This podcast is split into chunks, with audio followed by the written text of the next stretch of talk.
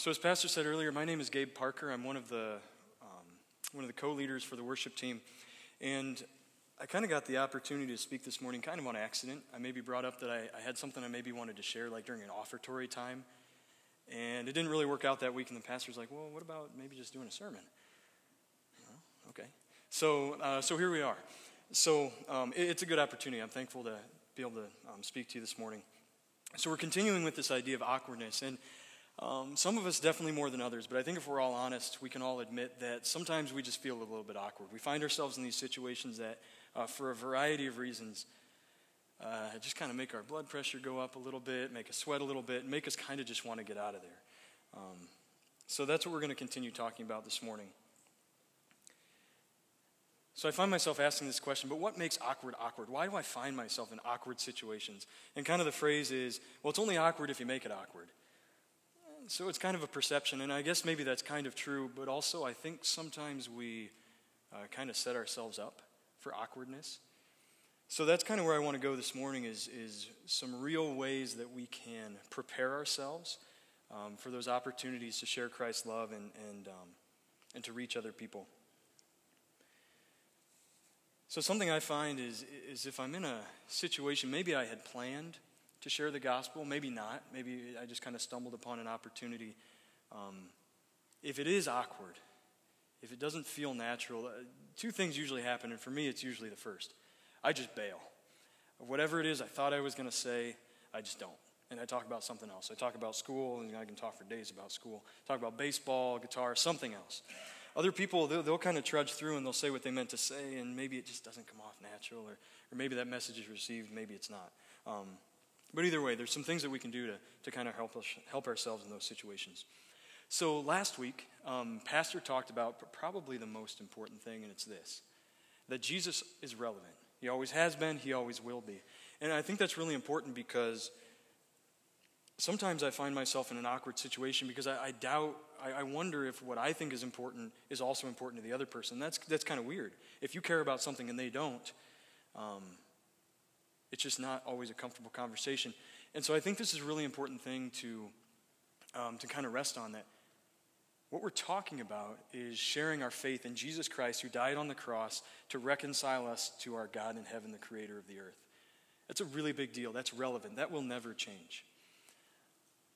And it's kind of this idea like uh, if I'm in a public place, maybe, and, and there's a fire. Maybe this is a silly example, but right, there's a fire over in the corner, probably going to get bad. We maybe should get out of the building.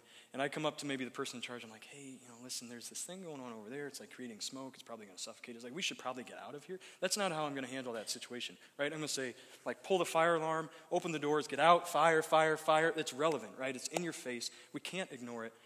Jesus is the same, but, but more. He's always relevant.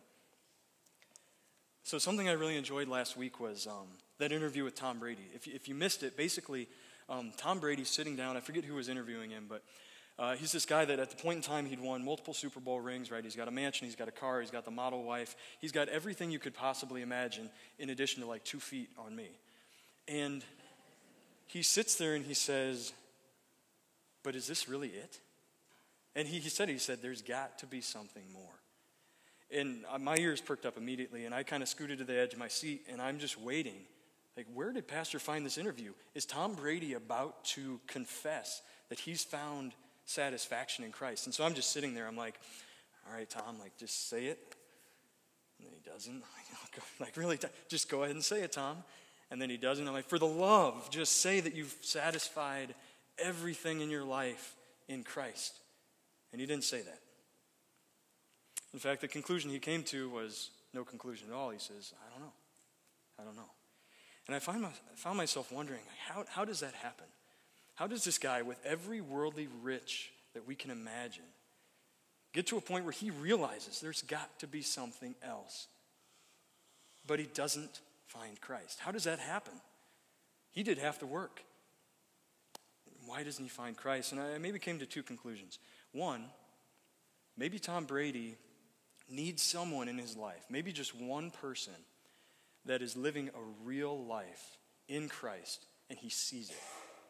Or maybe there are those people and they need to step out in faith and just have a very, very real conversation with Mr. Brady. I don't know. But either way, as of that interview, he hadn't quite figured it out. When Jesus commissioned us to make disciples, I believe he was calling us to be real. Uh, there's a band called DC Talk. Um, if you haven't heard of them or haven't heard them, you should listen to them. They're awesome. Um, but there's one of their songs, it's probably my favorite of their songs. It's called What If I Stumble? And at the beginning of the song, there's one person in this room that'll appreciate this. Every time I think of DC Talk and What If I Stumble, I think of Doug Kula. Um, it's just, it's a, a, my Sunday school leader, and, and, the song reminds me of him. Um, it's got kind of a special place in my heart. But at the beginning of this song, they quote uh, this guy named Brennan Manning, and the quote is this says, The single greatest cause of atheism in the world today is Christians who acknowledge Jesus with their lips, and then they walk out the door and they deny him by their lifestyle. That is what an unbelieving world simply finds unbelievable. So I hope there's something in there that's a little convicting. And it convicts me because I know that I've stumbled and I've fallen. I know that I've acted, maybe not even in such a way that people didn't see Christ, but maybe I've acted in such a way that they don't want to see Christ. I've, I've been that person, I've been in that place, and I think we all have. But let me be the first to confess. Um, I don't have to think back too far, I just have to think back to last Thursday. So, this last week, if you weren't aware, was the last week of school for ADM students. And uh, the last week of school, there's a few teachers in the room and there's a few students in the room, so you, you already know. But if you don't know, you kind of just have to experience it. It's, it's just a little bit crazy. It's just a little bit crazy because here's students, they're in their last week, their final march into the glory that is summer break. And honestly, teachers are too. And um, I think we all just maybe have different priorities during that last week. But then as teachers, we do this really fun thing. We try to make the whole week fun and interesting and do things out of the ordinary, but then we still want to hold students the exact same, the exact, the exact same expectations as every other day of the year. And so we've just got this uh, really interesting situation that happens. So Thursday is here. And it's just, it's just one of those kind of high intensity, crazy days. Kids are antsy.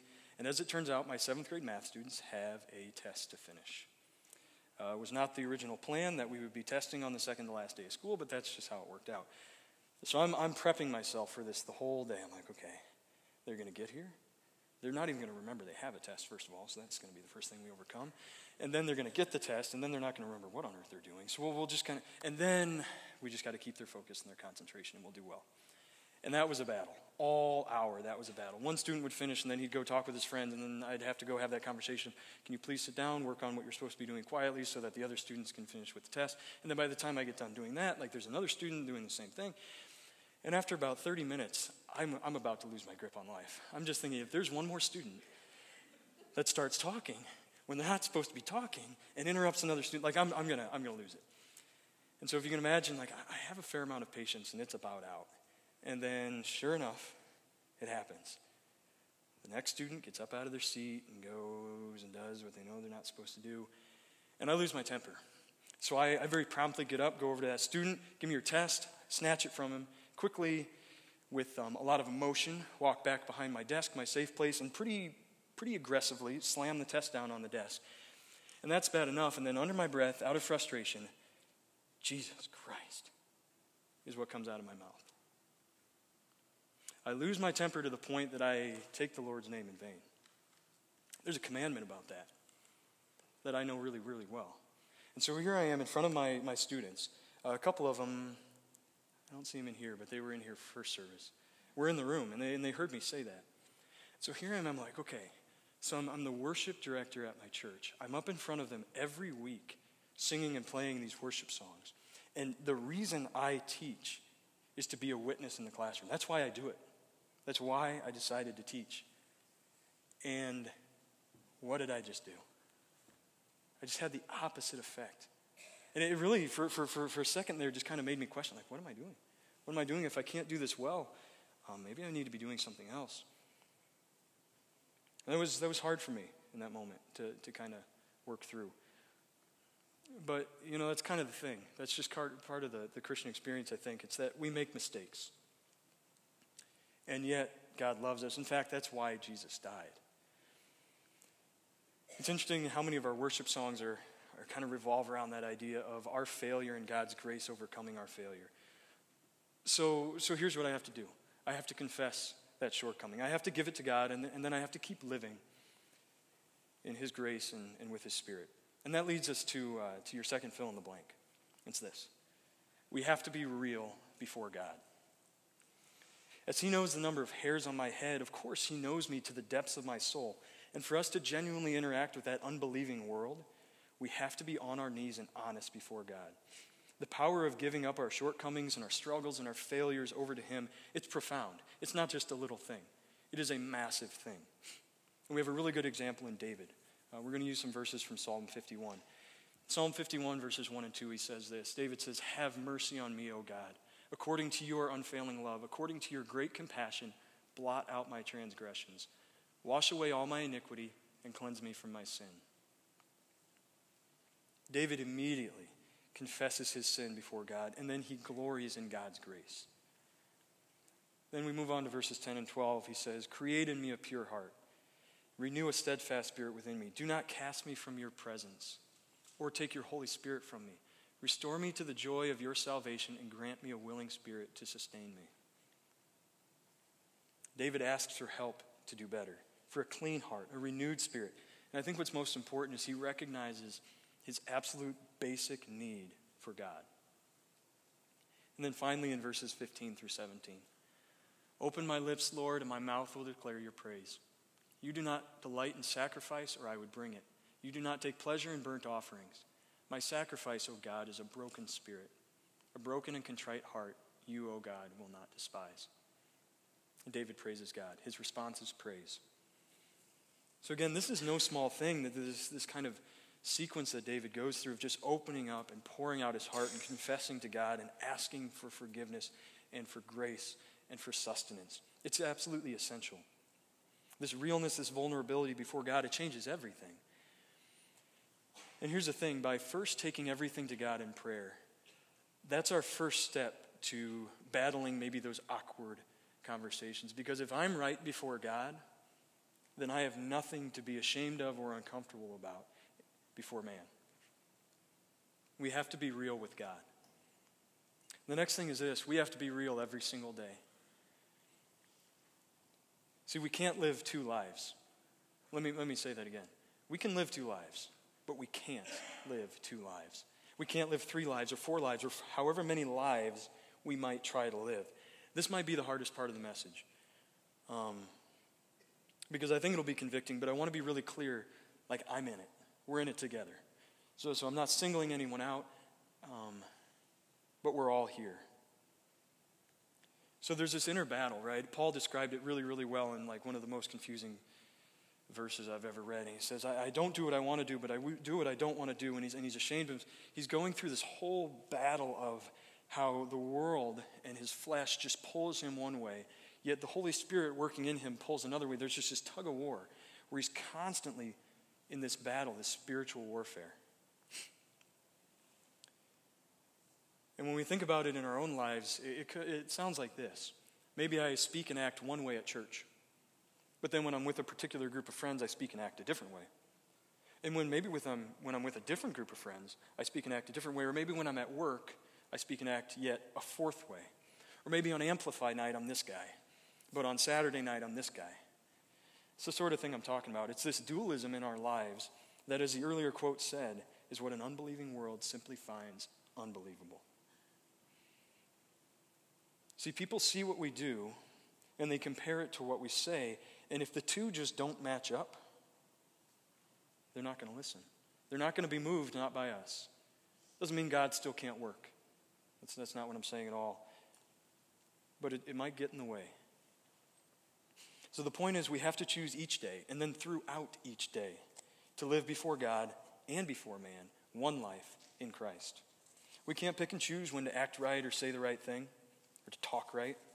We have to continuously be living in the Spirit and allowing that fruit to come out of us.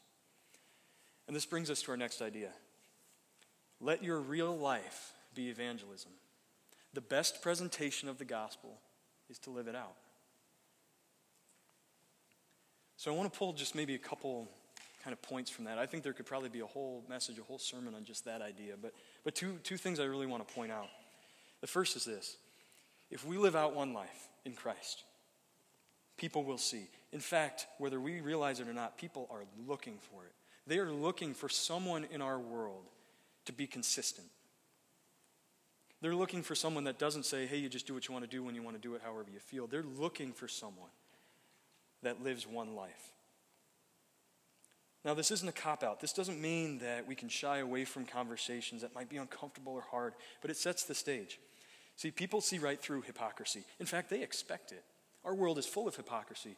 People, like, they, I think we almost have to overcome that in the first place, that people expect us to lead these dual lives. And so they'll, they'll kind of accept it, but they won't listen to it. They won't respect hypocrisy. So as we go through these daily situations, living as Christ would live, people notice. And they notice because, again, it's so different. And they notice because the Holy Spirit is real and He works through our lives. Here's the second thing when others see how we're different, they want to know the truth. Now, this, this doesn't mean that they'll necessarily come out and ask, What is it that you have that I don't? I want it. Though they might. They might do that, but, but maybe not. But what it means is that if we are living as Christ would live before them, and then we speak truth into the situations of their life, they'll listen. It might be hard. They might not listen the first time, but they will. Because again, that stage has been set, that, that trust has been built. They see you for who you are in Christ. So the presentation isn't so much what we say, but it's how we've lived. It's what they've seen. So if you want to share the gospel, share your life and share it well. So I think this kind of leads into um, this idea of relationship evangelism, and I think we can unpack that a little bit. And this is a model that we see from Jesus and his disciples over and over and over that what they do is they interact and they engage with people right where they are. Sometimes they go out to find people, other times, like the people find them. And, and, and whatever the situation, they start building relationship. And sometimes this leads to like really lasting, long, heartfelt friendships. And sometimes, honestly, it was just an encounter, just kind of a, a passing, isolated interaction. But either way, their lives and the things they said, it drew people in. It made people curious. It made people want to know why, what. It made them want proof. It made them want answers. It made them question. This is evangelism. To live in such a way that for others to be around us is for them to encounter the Holy Spirit living within us. Let's look at a real quick example. It's, um, it's Paul, it's in Acts 16, verses 13 and 15. It says this On the Sabbath, we went out excuse me, we went outside the city gate to the river, where we expected to find a place of prayer. We sat down and began to speak to the women who had gathered there. One of those listening was a woman from the city of Thyatira named Lydia, a dealer in purple cloth. She was a worshiper of God. The Lord opened her heart to respond to Paul's message. When she and the members of her household were baptized, she invited us to her home. If you consider me a believer in the Lord, she said, come and stay at my house. And she persuaded us. So, as we see from just a real short, kind of quick example, uh, maybe it's one of those verses, one of those things in the Bible you might just kind of read through and maybe not dig into a whole lot. But what we see is Paul and the people with him, they went out expecting to pray. And they found something different. They found this group of women. And I think what's important is he didn't establish this evangelism plan. He didn't have a brochure, a pamphlet that said, okay, I'm going to go find these people. I'm going to say this. We're to, I'm going to show them this bracelet and talk about these colors. Like, those things are fine, but that's not what happened in that situation. As he entered into life with those people, they wanted to know more. And they were touched by the Holy Spirit. So this leads us to our last fill in the blank. It's this expect changed lives. This may be the hardest thing of all. Of all the things that we can do to be real and to to help ourselves in those situations where we can share our faith, this might be the hardest. See, for the amount that we have faith in God to do other things in our lives, we tend to lack faith in the fact that the Holy Spirit is working through us. So, when we do these things, when we present ourselves honestly before God, when we're right before God, and when we live out our salvation by following Christ's example, and people see that, and then we genuinely join in other people's lives and experiences, we come alongside them, God will work we should expect this. I mean, we should eagerly anticipate that God is going to use us to bring others to Him. But we don't. Sometimes we just, we just don't. Well, maybe say we do, but we don't. And I think about what in life do I do that I don't think is going to work, right? If I go do something, I'm like, oh man, this is going to fail. Like, this is hopeless. It's not the right thing to do. What do I go into with that attitude and actually do my best at and actually give my full effort? Hardly anything. In fact, that's one of the biggest things I, I won't say battle, that, that I try to coach up in athletes, whether it's wrestling, baseball, whatever it may be. It's that idea that if, if, you, if you go into a competition with the mindset that you're defeated, well, guess what? You're defeated. Right? And, it, and it's not necessarily because you can't succeed, but it's because you've put yourself in a place where you're not going to perform to your best ability because mentally you've taken yourself out of the game. And I think we do that. I think we do that. I think we go into situations or we come across other people's lives and, and, and we say that, yes, like God can reach them and, and, and I want to be a part of his work, but we don't actually expect it to happen. And so, how effective can we really be, be if that's our mindset? So, I want you to grasp this. If I expect that God will work, and if I believe that the Holy Spirit lives in me and works through me, this is how God will change lives and win hearts. It's that simple. Let's read that again. So, if I have the expectation that God will work, and if I truly believe that the Holy Spirit is living in me and working through me, this is how God will change lives and win hearts.